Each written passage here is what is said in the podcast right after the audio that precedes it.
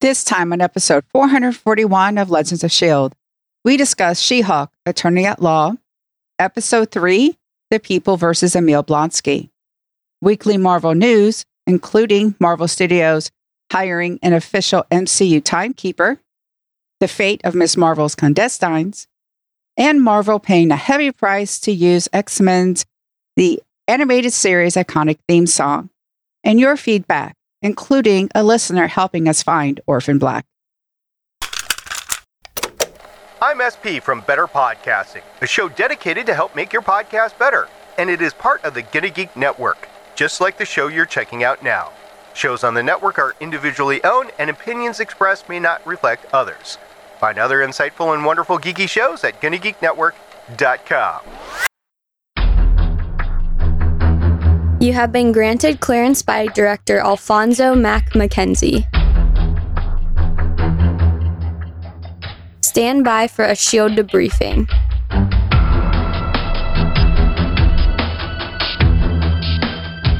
All information to be discussed here is classified and may only be discussed among agents granted clearance by the SHIELD director. Now it's time for your scheduled debriefing. I'm Agent Lauren. I'm Agent Michelle. I'm Agent Chris. I'm Special Counsel Anthony.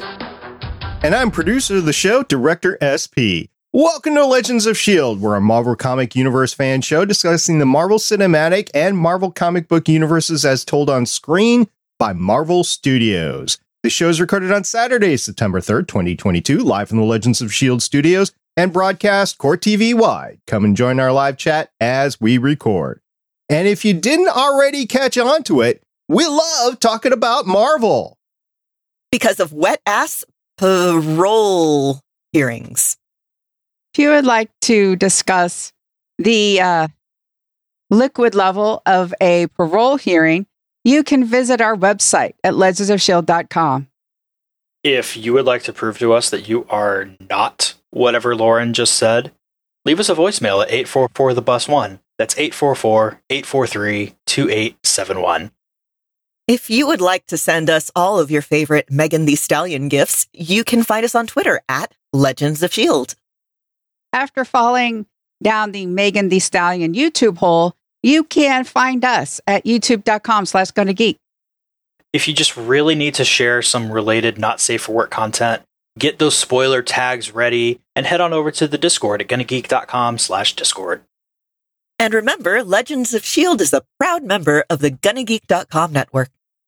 Yes, and we have two new shows on the network. They're actually the same show, just flipped around week to week. One is Smoking and Drinking in Space, and one is Smoking and Drinking in Capes. One is sci fi, one is comic book stuff. They're done by Jason and Rob. You can find it at GonnaGeek.com. Anthony, thank you very much for joining us again. It's good to be back. I always appreciate a good near spit take early in the morning while recording. Uh, and it's happened twice so far in the span of about 10 minutes. So I can only imagine how much better it's going to get as we go on. Welcome to Legends of S.H.I.E.L.D.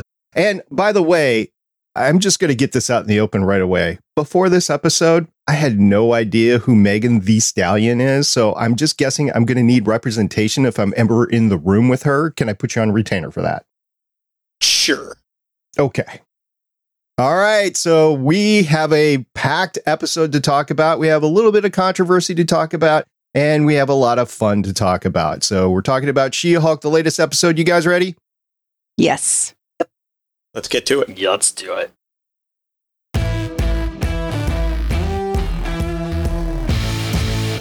She-Hulk, Attorney at Law, Episode 3, premiered on Disney Plus Thursday, September 1st, 2022. The episode was titled The People versus Emil Blonsky. She Hulk represents Emil Blonsky, aka the Abomination, but his parole hearing doesn't go as planned. That was the IMDb description. Michelle, who directed the episode? Well, just like the first two episodes, this episode is directed by Kat Coiro and 30 directing credits since 2007. All right, we have a couple of new writers for this, Lauren.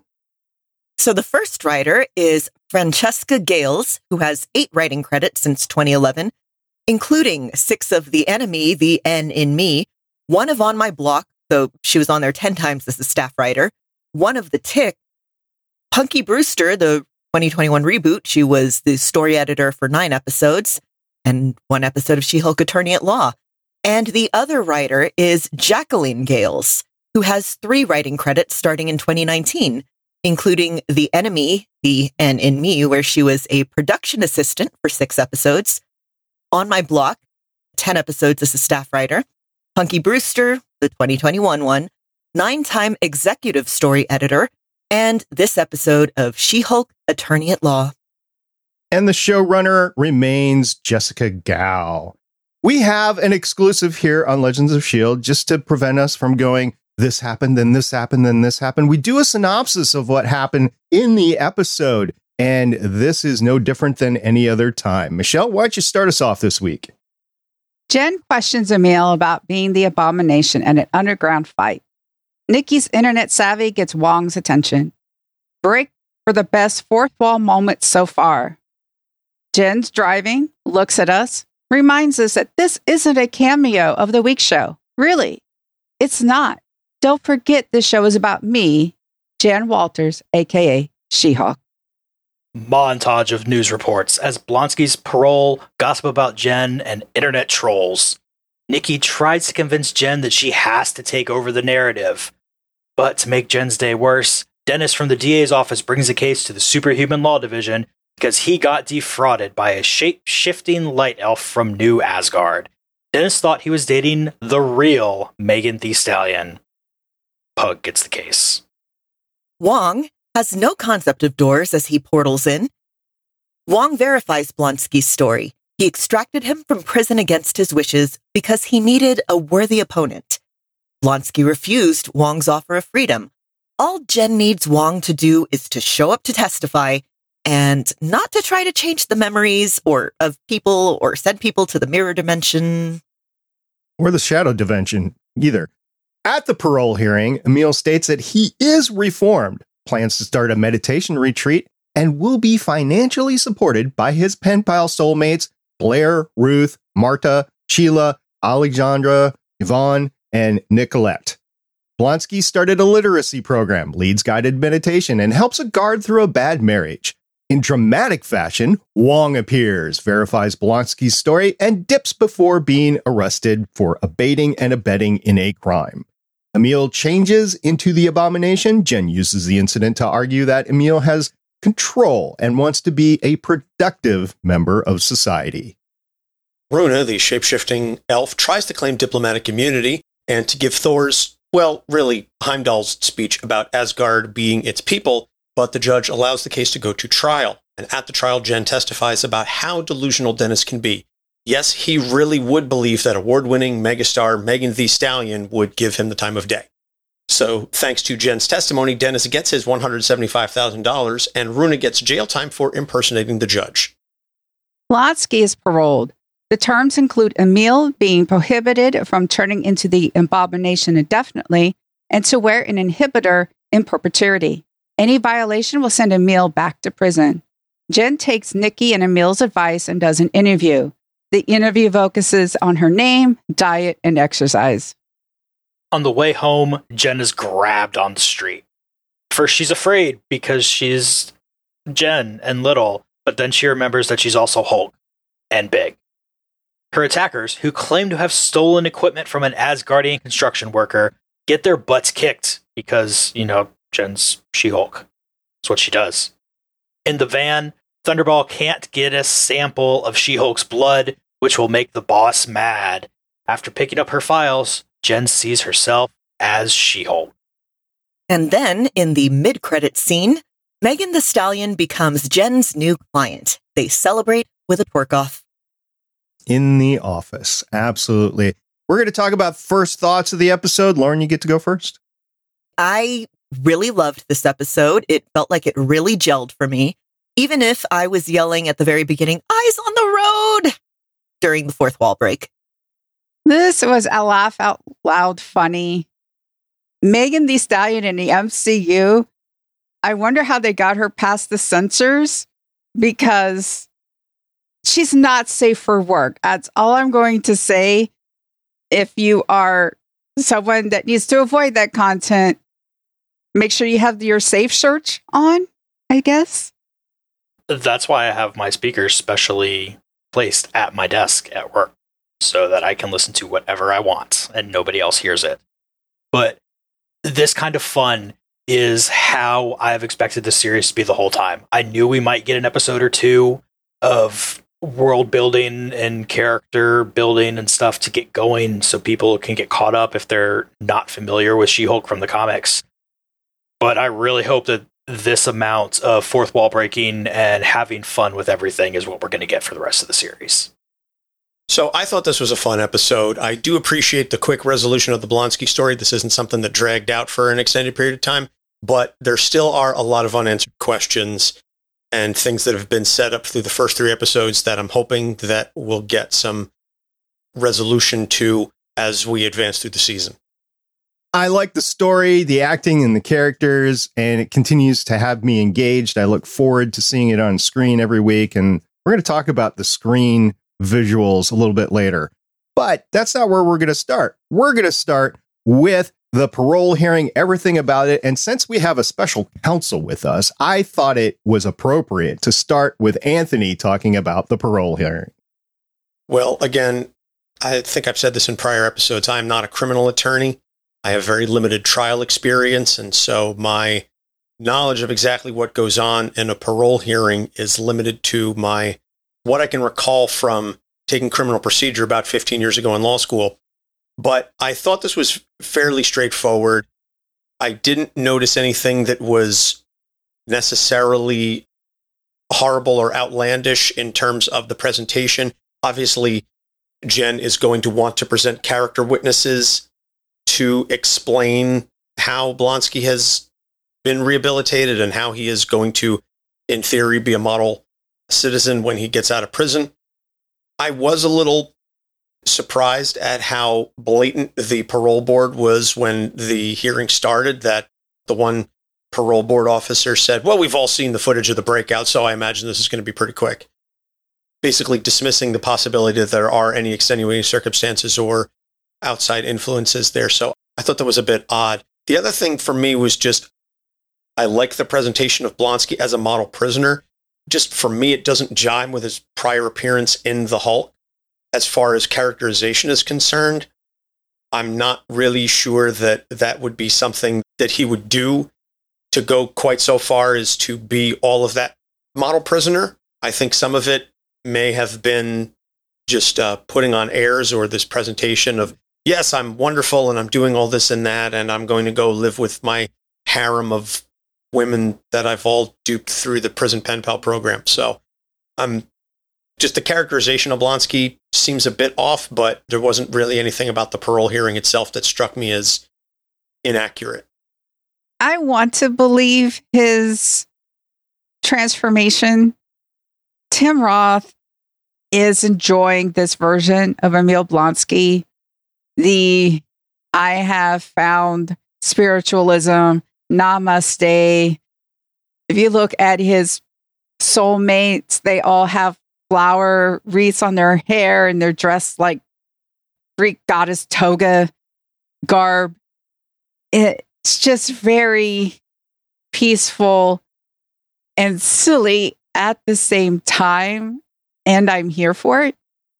Now, Chris, at the parole hearing, we get the appearance of Wong. Now, I have my thoughts on whether he was actually there with everybody else. He was always shot off to the side. So I think they did his shots not with everybody else. But in the episode, he's right there. What do you think about him in the parole board? I think that him as a character witness, while yes, it's cool that you have the Sorcerer Supreme there, he's also breaking in and he's breaking back out and he's just running away after the parole board tells him that that he's going to need to be arrested and everything. And as good of a character witness he could have been i think he might have blown his credibility a little bit by not just walking in like a normal person. But he's not just the sorcerer supreme he was also a librarian and an employee at target for 9 years i think all of those qualifications give him the permission to go in and out whenever he feels like it. nobody is above the law. So I actually really liked that whole, you know, Wong just kind of being like, oh, hey, I'm out because he is basically in a different world that has completely different set of rules. And honestly, I think that only helped Blonsky's case because they can see how little regard this guy has for their silly little laws. He pops in, he says what he needs. When he's told, hey, there's consequences, he's like, I must go. My people need me. Portal away. I definitely appreciate the Poochie reference, Lauren. You get bonus points with me for that. Yeah, it just it gives, as Lauren said, it gives credibility to Blonsky's case that I didn't want to do this, but here this guy who clearly flaunts the rules and thinks he's above everybody else dragged me out, made me fight, and then I wanted to come back because I am that model citizen. I am a model prisoner, and this proves how much I've reformed. And at least he didn't put everybody in the mirror dimension.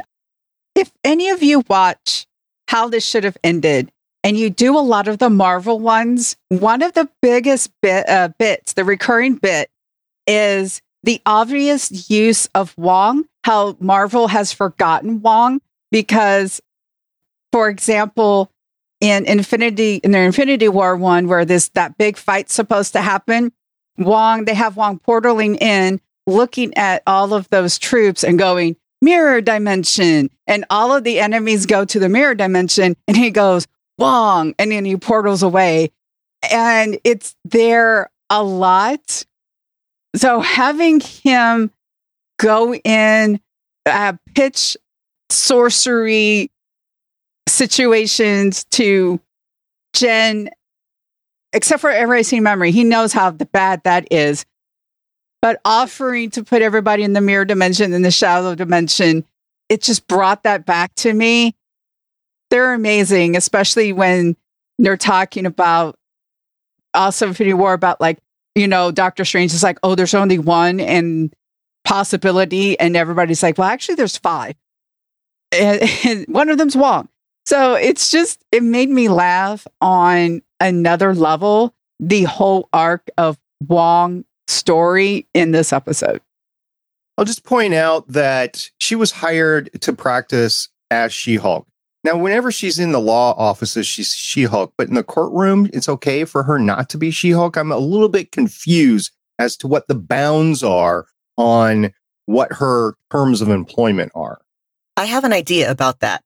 So we see her in the prison as Jen and not She Hulk. And I think, well, you see the reaction of the parole board. I think there's probably a whole thing of, hey, you're not allowed to use your superpowers in here. And I don't know. That's how I was writing it in my mind anyway. It's explicitly stated like So, that. Yeah, last I was going to say, last- yeah, in, in the prior, uh, I think in the first episode or the second episode, when she first goes to Blonsky's thing, they say no powers, you have to be human. It's they're very clear on that. That was explicitly stated in a prior episode. As she's walking in and out of the Supermax, though, she's Jen Walters. She's but not she knows she she knows she has to be Jen Walters since they told her before no superpowers. She knows, well, I can't be She Hulk, so might as well be Jen walking in and walking out so I don't have to worry about my wardrobe. And then I imagine you're going to talk about Dennis's trial. Please note they called Jen Walters to the stand and they wanted to talk about her time with Dennis at the DA's office, which is before she was She Hulk. She was not representing the superhero law section of the law firm. When she is the head of the superhero law division and when she's doing those cases, that's when she has to be She Hulk. All right, let's move on to another topic of the trial or the parole hearing the seven pen pals. Okay, so I loved that. I kept thinking like, okay, we need an Avengers or a Marvel and Love After Lockup crossover stat, which I guess could also hear crossover with Sister Wives. Basically, I'm saying that Discovery would have a gold mine in the MCU. But what really cracked me up there is in the end credits during all the the sketches as the credits are rolling we see Emil on the prison bus being taken to wherever and waving at the soulmates who are crying in the background. Now, there's two options here. One is that he abandoned him. The other is that they just said, Hey, you can't drive. You can't ride with us. You're not a prisoner. I guess there could be a third option, but I'm not sure what that is. Okay. I just am trying to scratch my head and think about where this is going. I don't think this is the last time we've seen the abomination. The terms of his parole were very, very strict. I just don't see him abiding by that. So something's going to happen that's going to turn him to an abomination and he's going to be forced there. Also, Wong's going to end up in prison at some point in time, or at least they're going to try to put him in prison. Of course, he'll just teleport out, but would the Sorcerer Supreme have diplomatic immunity since he is technically the leader of a foreign state in Kamar-Taj? Maybe he has diplomatic immunity in there, but as the judge stated, this is not there. Of course, he's talking about New Asgard, but I don't know. well, all things that we'll see into the future. Yeah, let's face it. Most of what I know about diplomatic immunity comes from Lethal Weapon 2. Fun story. I've actually have had a diplomatic passport in the past. They're black. They're controlled by the State Department. You don't get them. There you go. In other news here, we have a lots of fourth wall breaking. They continue to do that. Chris loves the fourth wall breaking. Chris, how would you rate? We got to come up with a rating because I think we're going to get these in all nine episodes. So, how would you rate the fourth wall breaking in this episode? Okay, first off, how can you only think we're going to get them because this is She Hulk? And when you can break the fourth wall, you do it. Does that count as me breaking the fourth wall because I had a meta comment there? Listeners, let us know. I don't have a good rating system, but I do really love this one. I do agree with Lauren. I am a big fan of yelling at people to keep their eyes on the road when they're not driving but driving on screen. But if you can ignore that part, then I really loved this one because once you start hearing, oh, look, Megan Thee Stallion's going to pop up in this one. Yeah, that's a little bit of a concern because so far we've had a bit of a cameo in every single episode from somebody. And so, oh, hey, I'm going to break the fourth wall and just instantly shut that down and then have doubts about it because remember, this is my show. It's about me. It's not about all these cameos that are definitely not the point of happening. We do got to come up with a rating system though, because this is definitely something that's going to keep happening throughout the entire series. I think this episode definitely had the funniest fourth wall breaks, especially my favorite one was Jen in the bar sliding in and going, connecting the A and B story. Nice. And then just very subtle commentary. I also, I don't know if we're going to make this a separate thing. The comments on the various videos, are we going to discuss that or is that going to be a I wanted to slow mo them and get the user IDs and the comments, but I wasn't able to. Were you able to do that? No, I didn't, but I did read. I was able to read the comments themselves and then somebody did screen cap them and put them alongside comments on the Marvel Instagram from when the She Hulk show was announced back three years ago or so. They basically pulled directly from the actual comments on Marvel's real Instagram page. They may have given them new usernames and they made them TikTok comments and not Instagram comments, but it's the same same exact vibe, same exact comments. Touche, Marvel. Touche we had a few other things happen. We're getting all these cameos, as Jen Walters actually says in the fourth wall break there.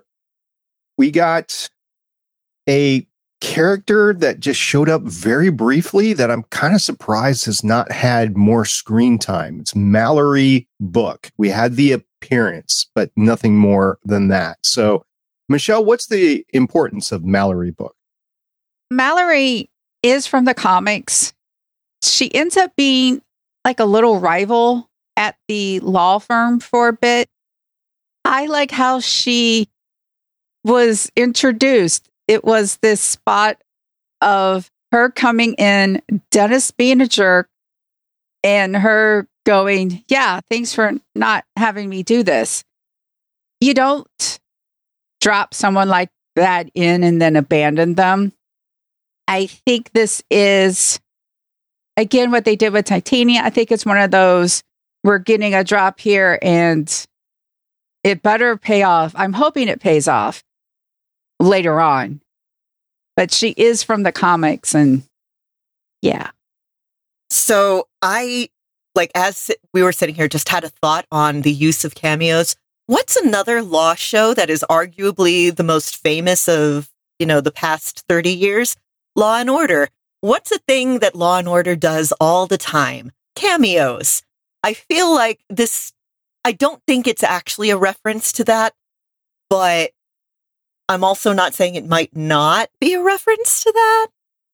We already know we're getting at least one other in a Marvel character, but I don't know, like Megan Thee Stallion, if we're going to get anybody else from pop culture either. So who knows? Martin Short turns up next time and it turns out he's the murderer.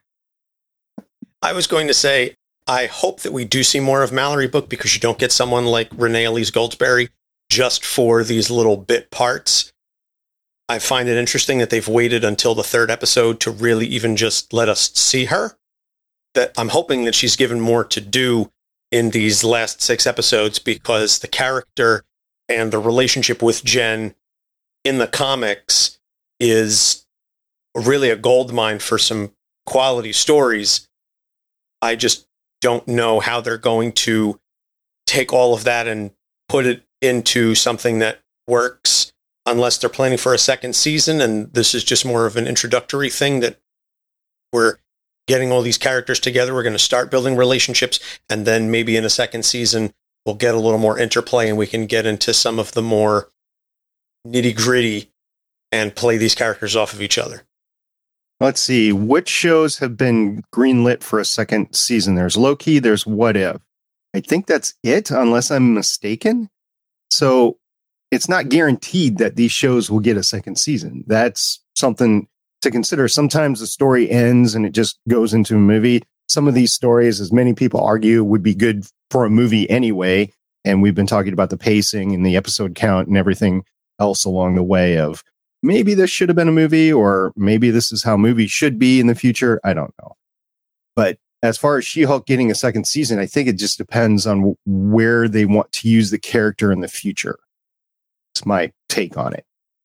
All right. After the trial, she has an interview. She is given the idea from Emil eventually. I mean, everybody's telling her just to do it. And then finally, when the abomination says, well, maybe you need to control the story, she actually goes in, she does the interview, and it was interesting. It was just about, you know, what you would think about any LA news story, right, Michelle? Uh, this brought back this being in Los Angeles is bringing back. Here's the thing about the fourth wall breaking happening when Jen's on the freeway. I have been stuck on the 405 and there were times when I'm just I called my mom on the cell phone and she's like, What are you what are you doing? It's like, oh, I'm stuck on the 405. Can you just talk to me for a little bit? And the little bit would turn into 10 minutes and then you'd move five inches.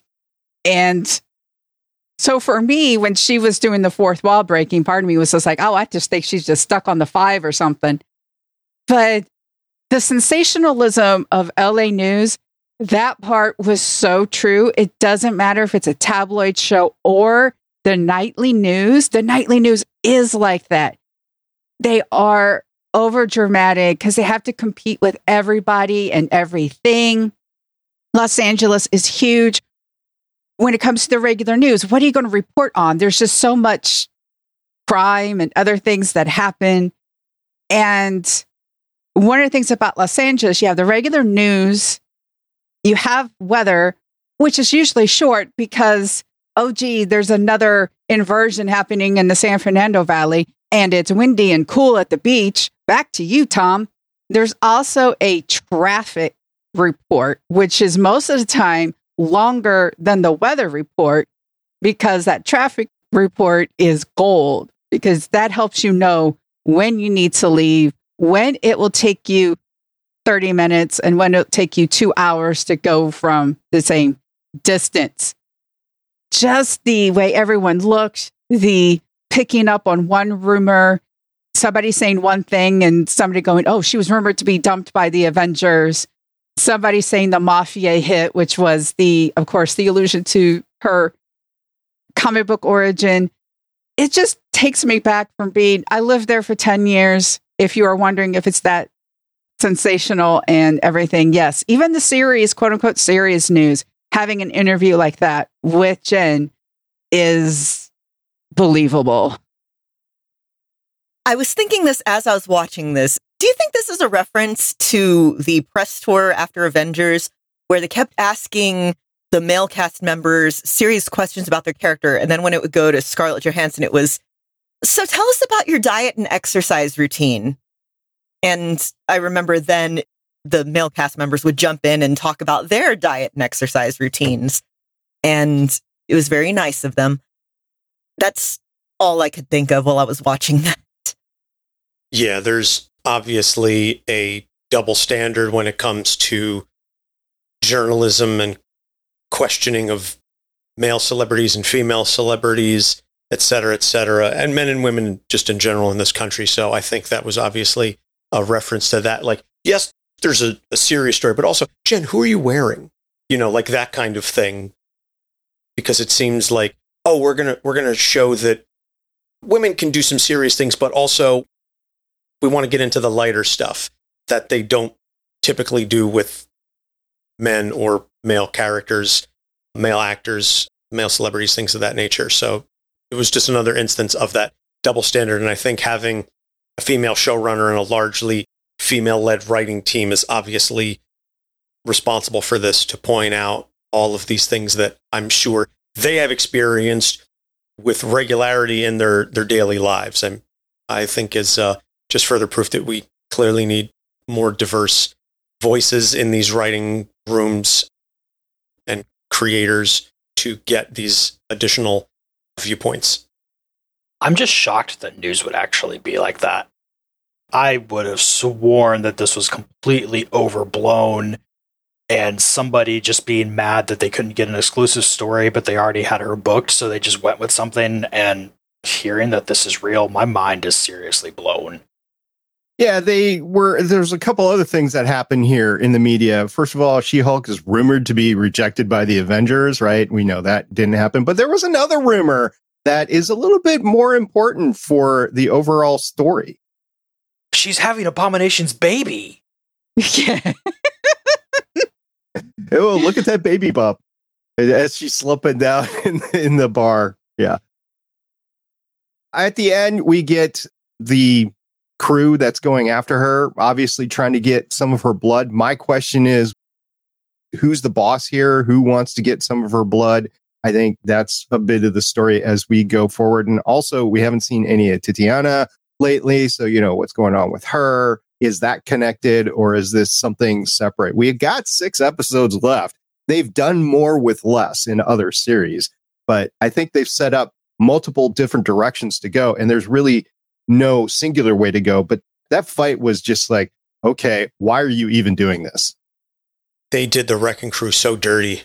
They did my boys so dirty. The Wrecking Crew from the comics, yes, the origin is, you know, a little odd that they all grabbed some Asgardian tech and that's how they became strong. But these, the Wrecking Crew collectively are on par with Thor in terms of strength and ability. And they made the wrecking crew out to just be a complete joke that they have the weapons and they have the power but they have no idea what they're doing with them. And also they're not strong at all. And i was just like i was so excited because i knew they had referenced the wrecking crew we had seen set photos and various interviews and stuff so i was like okay it's not thor related but the wrecking crew there's still i thought would be a good instance of bringing them in so that Jen could fight them and also possibly there'd be some legal ramifications there. But she just bodied them without a thought. Like, come on. The one guy got in like one good shot. I think that was it. Then the fight was over. And I was like, man, you know, people complain that they nerfed Hulk in like the first episode when he was fighting Jen. They didn't nerf Hulk. As we said, he's not going to go all out against his cousin. They nerfed the hell out of the the wrecking crew though, and I'm not happy with that. Well, they also weren't really necessarily going in caring if they won the fight or not. Like I got the idea I was with you that yeah, they should have been stronger. They should have had more competent people, I guess is the best way to say it, going in there. But once they were trying to get blood with a needle like that, I knew it was either they're trying to inject her with something or what it turned out being trying to get blood. And I think maybe it could possibly be twisted around that they sent these specific people in because they knew that they could get blood, or at least thought they could get blood, and they weren't really caring if they won the fight or not because that wasn't the important part. They might not be the wrecking crew for very long, have been the wrecking crew for very long, considering that New Asgard is a relatively recent thing in the MCU. But I'm mostly familiar with them through, there was this Facebook Avengers game about 10 years ago where the wrecking crew were some of the first bosses that you meet. And they're portrayed there as kind of silly because let's face it, the concept is kind of silly. I would like it if they show up again, maybe if we get a season two and they've leveled up. That would be kind of interesting to me. And again, we got six more episodes, so we'll see. I do remember that game. I think it was uh, Avengers Alliance. I think so. Yeah, it was a Facebook game. I spent a yeah. lot of yep. time and a couple of bucks on it to yeah. You know, upgrade characters. All right. Engaging episode. I enjoyed it. The one issue, and I, I said earlier on, we're going to touch on that, and we have touched on the last two episodes. I feel the need to touch upon it again just because it continues to be a part of the conversation is the animation of She Hulk herself. And I don't personally have an issue with it, but I know a lot of other people do. I at least want to acknowledge the fact that people are having issues with the CGI. I saw the funniest video on Twitter, I guess maybe yesterday or the day before. It was somebody complaining and they had a clip of She Hulk. And then it, they're like, oh, this is so unnatural, blah, blah, blah. Okay, they had sports mode on their TV. You know, when you're in that mode and everything is just like way, like the frame rate's too high and the movements just look unnatural. You got to check your settings sometimes. I'm not saying that there aren't problems with the CG. I've talked about my problems with the CG, but that cracked me up.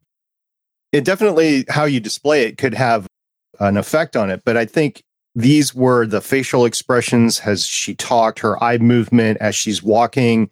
I think those are the issues that are coming up. And I don't think that the people are being sexist when they're making these observations. I think they just expect a little bit more. And then I have to go back, and my retort is always, well, Hulk has improved since 2003, but it's almost 20 years since that. So you would think that the animation would have gotten better by now. Like I said, I don't have as much of an issue with it. I talked about it in the episode one. I don't think it's going to change. I think if they use She Hulk in the future, that it will it definitely improve because it was a huge criticism of this so far in the first three episodes. I just don't think they have the time to go back and re render anything. And if they do, it'll be so different that they will be complaints about is this the same character or whatever. Maybe they'll make small improvements. I don't know. But I think that the story and just the entertainment value is worth it for me to continue watching, regardless of what I think of the CGI. And that's just my personal opinion. I think there's a lot of opinions out there right now about all these Marvel series. This one's been fun to watch, and I look forward to seeing it on Thursday nights, whether or not the CGI is there. Another thing is, I don't play a heck of a lot of video games, so I'm not really into how real the video games are looking right now. And if you go back and you look at, you know, the de-aging that has been done within the Marvel universe itself, within Ant-Man or the Avengers movies, there's always been issues with it, but I think they've all been a little bit more lifelike than what we've been seeing with She Hulk. So again, I just want to acknowledge it. I know a lot of people that I know that watch the show and also listen to this podcast have that as an issue. I just wanted to bring it up to acknowledge all the conversation that I've been hearing on it. All right. Last thoughts. We'll start with, let's just go around the horn, top left. Michelle, what are your last thoughts? This is fun. I too am just, I'm hand waving the CGI and just going along with the flow. This piece of fabric is a plot thread.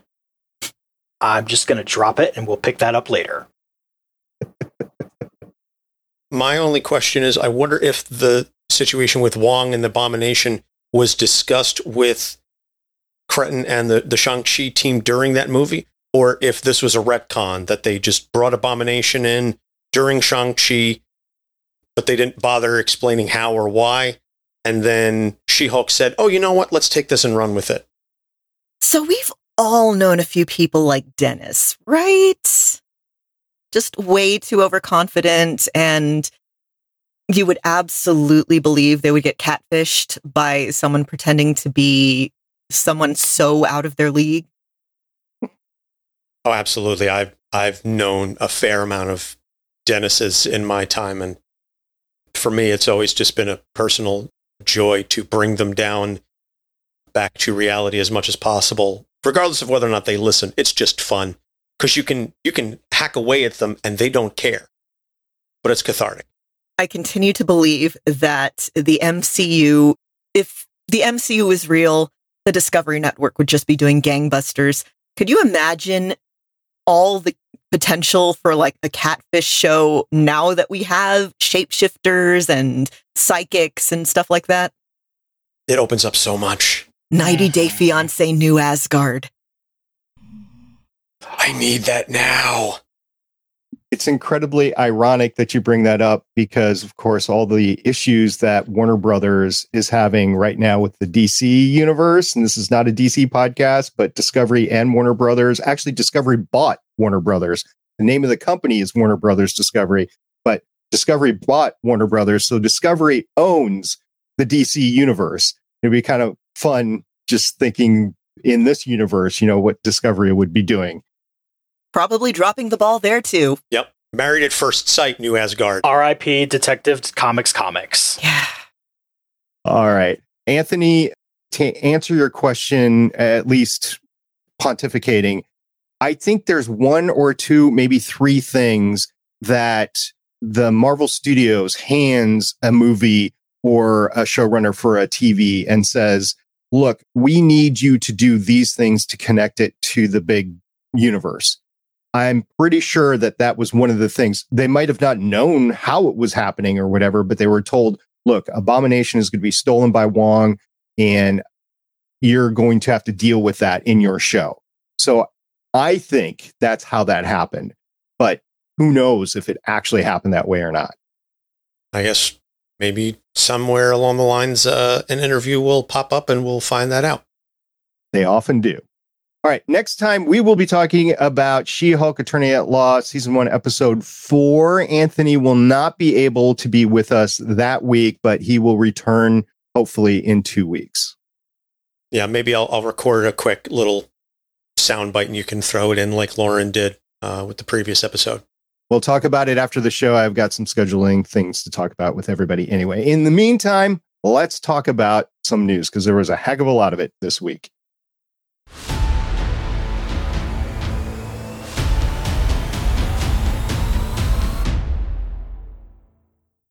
She Hulk attorney at law, head writer, and producer Jessica Gao told The Direct that Marvel Studios has someone whose job it is to maintain continuity within MCU projects and ensure a cohesive timeline. So that kind of just answers my previous point.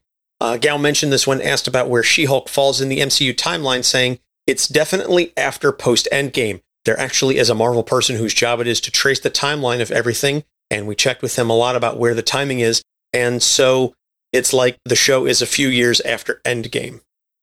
I'm not surprised. I think a lot of IPs, even if they're just novelizations, actually have something that somebody that's looking at the continuity, that's looking at the timeline, and specifically looking at story lines and plot lines that don't get dropped because there is so much going on. You have to pick stuff up as you go along. Like Emil Blonsky. This is the first time that we've seen Emil since 2008. What has he been doing? What's been going on? Well, he's been in prison the whole time, except for when he was taken out by Wong because Wong wanted a worthy opponent. How Wong figured that Abomination was a worthy opponent, I have no idea. But yes, I agree that a timekeeper or a continuity manager is probably needed. I don't know if they have a continuity manager or not, but yes, timekeeper definitely is needed. I'm glad they have that, especially since we still have to go through Loki season two. Not to mention what happened with Agents of S.H.I.E.L.D. I'll just throw that out there.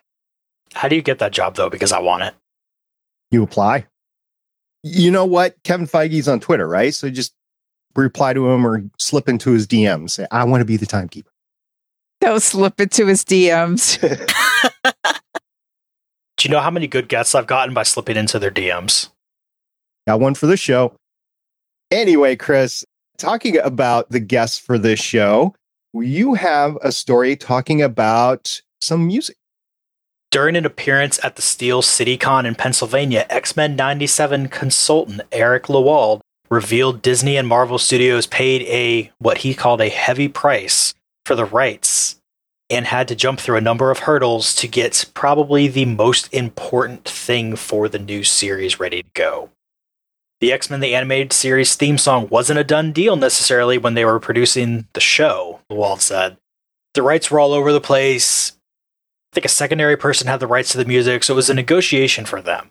Obviously, you can't do the new show without that song, but the guy selling it knew the same thing, so I'm sure it was a heavy price. That is definitely something he didn't say when he talked to us, but that is also something that he, I think, about got hit for from Julia. right there at the con. Eric, what are you doing? So we covered the composer, we covered the music when we were taking on the earlier episodes of X Men, the animated series. I actually do not know who owns the rights to that song because you had the studio, you had the individual in there, and apparently many, many composers have sued that studio, Saban Entertainment, about the rights to the music for those shows. So honestly, I don't know who owns the rights or if it's multiple people that earns the rights to the show or whatever happened there. But I'm glad that Disney did shell out for it and get the rights for the show. My question is since we've heard the theme in other properties, did they buy the whole thing or did they just buy the use for some specific instances? We're never going to know that, at least not now. Eric's probably going to be talked to by the Marvel snipers, I'm thinking, but we'll see if more information comes out about that. I'm still glad we got it. A quick Google that I'm doing right now on who owns the rights just brings up a lot of stories about how Marvel got to the point where they were able to use the song. So looking for that is kind of useless at the moment. My news is about Miss Marvel's clandestines. In an interview with the direct, Miss Marvel's VFX supervisor, Kevin Yule, revealed that the clandestines are 100% dead and that the FX team worked hard to make sure that the veil scene made it look like they were dying instead of going back to their world. Quote, as far as the crystallizing, that's another thing that had gone through so many versions. There was this decision that for storytelling, they didn't want them to look like they were going back to their world. So if we broke them up like hard light and they break up and they turn into these pretty little dots, it almost looks like, oh, they made it. So they're like, no, we got to make sure they look dead. It's tough to do a shot like that and you worry about looking cartoony, but that was for storytelling to say absolutely 100% they did not make quote. I think the bigger question is what happened to their universe? Is their universe still there or was it completely because w- one of the things was one universe is survive over the other, right? And they wanted their universe to survive. So did their universe not survive? I don't know. I think it's still there. It's just they couldn't go back. All right. There were other news stories which we won't get into this week, but check the show notes. There's stuff about Hailee Steinfeld returning There's stuff about what's going on with the Thunderbolts and and uh, Pugh's Black Widow. There's stuff going on about the wardrobe for Ginger Gonzaga inside She-Hulk, which I know Lauren would love to talk about. So there's that and a few other news stories as well. So go check in the show notes if you need to be brought up on the week in Marvel. Meantime, we've got some feedback to talk about. So here we go.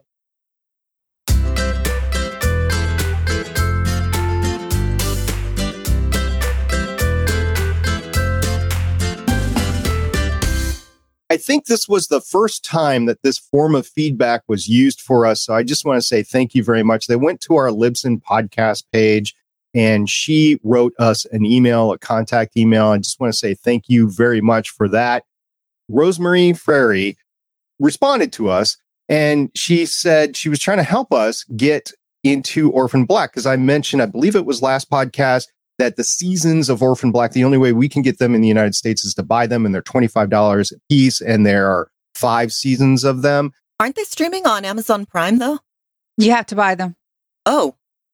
Yeah, I checked while we were recording. It's really bad. Ooh. Right. And I want to see them because, of course, the star of Orphan Black is the star of She Hulk, and I think she's doing an amazing job. I've always wanted to, I mean, I've heard good stuff about it, but I just never had the time to do it.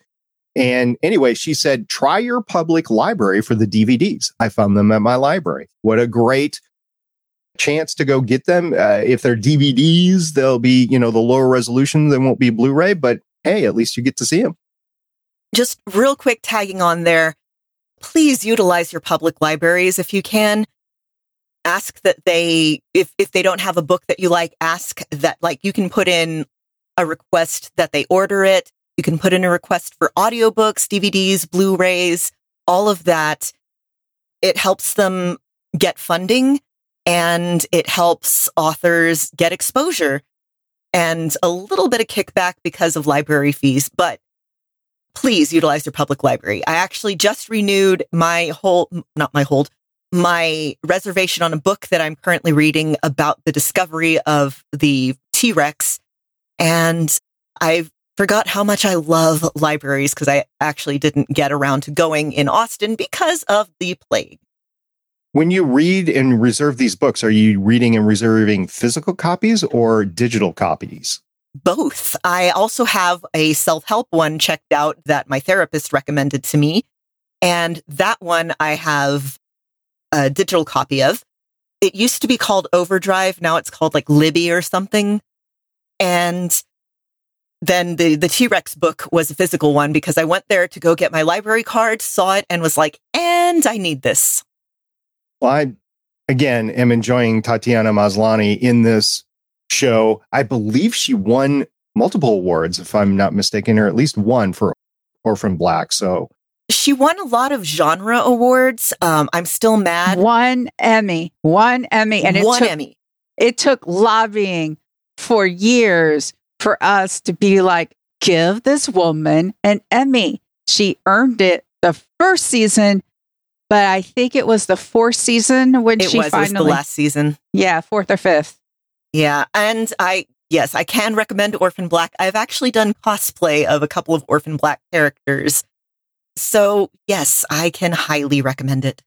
So, thank you again, Rosemary. I do plan on going to my library this week and just checking out if they have a selection of DVDs. I'm guessing they do. So we'll see how that turns out. All right. What should we do now, folks?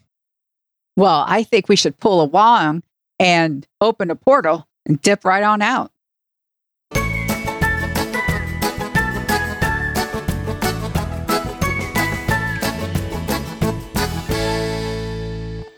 Anthony, thank you so much for joining us this week. And I know you're not a parole expert or a criminal law expert, but your presence here had us very much assured as our special counsel. I appreciate that. And uh, again, as long as you keep those uh, retainer checks coming in, I'll keep showing up. I unfortunately will not be able to be here next week due to scheduling stuff, but uh, as I said, I will send along a a voicemail or or at least some kind of notes on my thoughts on it. And uh, as always, you can follow us on our website, Capes in the Couch, capesonthecouch.com, We are on Facebook, Instagram, Twitter, and now TikTok at Capes on the Couch, and we will be recording new episodes and uh, releasing later this month with new stuff. Thanks to all of our listeners, to everybody who gets a hold of us. We love hearing your opinions on the show. And thank you again for letting us know where to find Orphan Black because I've been really wanting to do a rewatch. Yes, thank you for listening to us, watching us, consuming our content. We know you have a busy day, and you can find me on Twitter at shell underscore game. Everybody that chooses to spend some of their time with us is just a wonderful new friend that we haven't met yet. And if you want to hear more from me, you can head on over to playcomics.com, where the next episode you get to hear me talking to Dennis Hopeless about Hard Eyes. Hopefully, you've grabbed the first issue already. But if you haven't, they're probably going to have like five reprintings. If you want to join us in our discussion of the episode as it comes out, go ahead and join us on our Discord server at gonnageek.com slash Discord.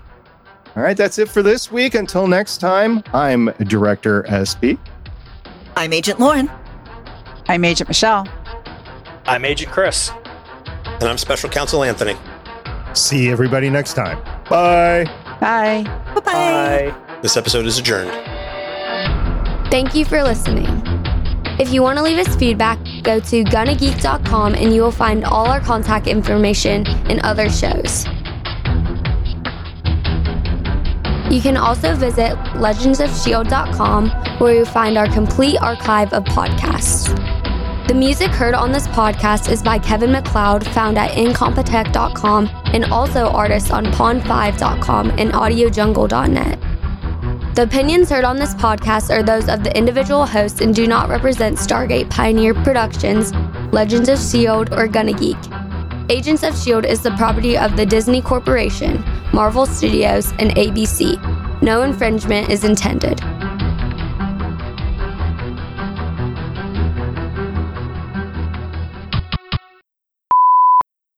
Good morning, all you beautiful people. And Chris.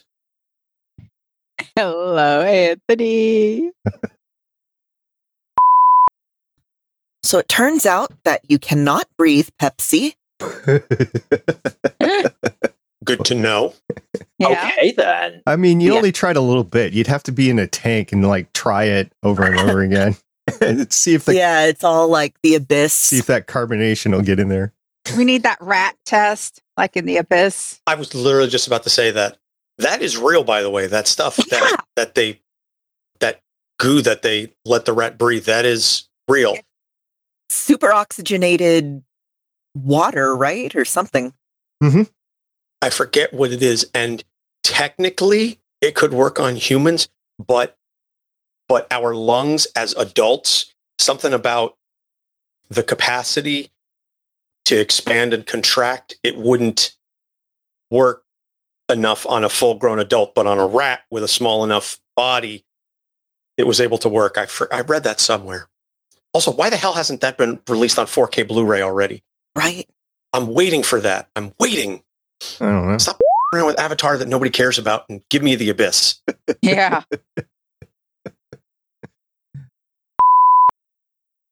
Legends of S.H.I.E.L.D. is copyright 2013 through 2022.